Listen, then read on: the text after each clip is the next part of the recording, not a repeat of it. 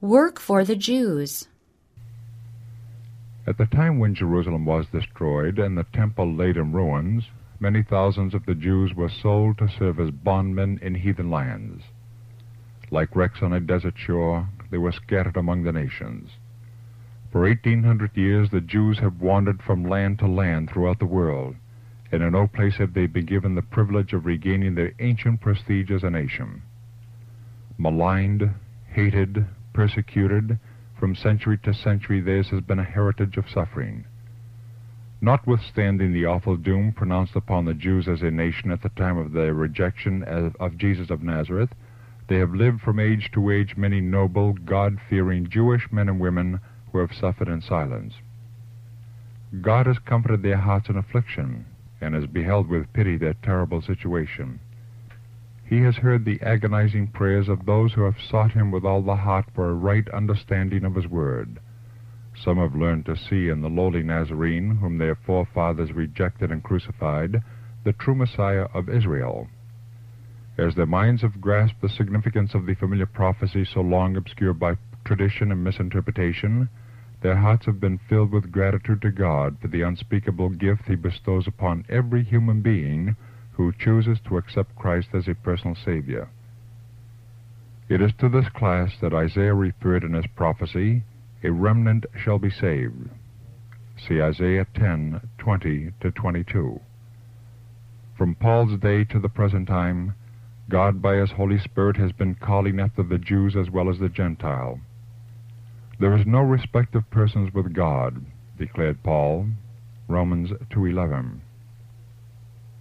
The apostle regarded himself as debtor both to the Greeks and the barbarians, Romans 1.14, as well as to the Jews, but he never lost sight of the decided advantages possessed by the Jews over others, chiefly because that unto them were committed the oracles of God, Romans 3.2. The gospel, he declared, is the power of God unto salvation to every one that believeth, to the Jew first, and also to the Greek. For therein is the righteousness of God revealed from faith to faith, as it is written, The just shall live by faith. Romans 1, 16, 17. It is of the gospel of Christ, equally efficacious for Jew and Gentile, that Paul in his epistle to the Romans declared he was not ashamed. When this gospel shall be presented in its fullness to the Jews, many will accept Christ as the Messiah. Among Christian ministers there are only a few who feel called upon to labor for the Jewish people. But to those who have been often passed by, as well as to all others, the message of mercy and hope in Christ is to come. In the closing proclamation of the gospel, when special work is to be done for classes of people hitherto neglected, God expects his messengers to take particular interest in the Jewish people whom they find in all parts of the earth. As the Old Testament scriptures are blended in with the New in an explanation of Jehovah's eternal purpose, this will be to many of the Jews as the dawn of a new creation, the resurrection of the soul. As they see the Christ of the gospel dispensation portrayed in the pages of the Old Testament scriptures, and perceive how clearly the New Testament explains the Old, their slumbering faculties will be aroused, and they will recognize Christ as the Savior of the world. Many will by faith receive him as their Redeemer.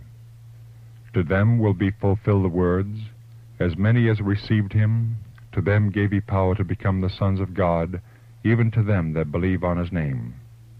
John 1:12. Among the Jews are some who, like Saul of Tarsus, are mighty in the Scriptures, and these will proclaim with wonderful power the immutability of the law of God. The God of Israel will bring this to pass in our day. His arm is not shortened that it cannot save. As his servants labor in faith for those who have long been neglected and despised, his salvation will be revealed. Thus saith the Lord, who redeemed Abraham, concerning the house of Jacob, Jacob shall not now be ashamed, neither shall his face now wax pale. But when he seeth his children, the works of mine hands in the midst of him, they shall sanctify my name, and sanctify the Holy One of Jacob, and shall fear the God of Israel. They also that erred in spirit shall come to understanding, and they that murmured shall learn doctrine. Isaiah 29, 22 to 24. The Acts of the Apostles, pages 379 to 382.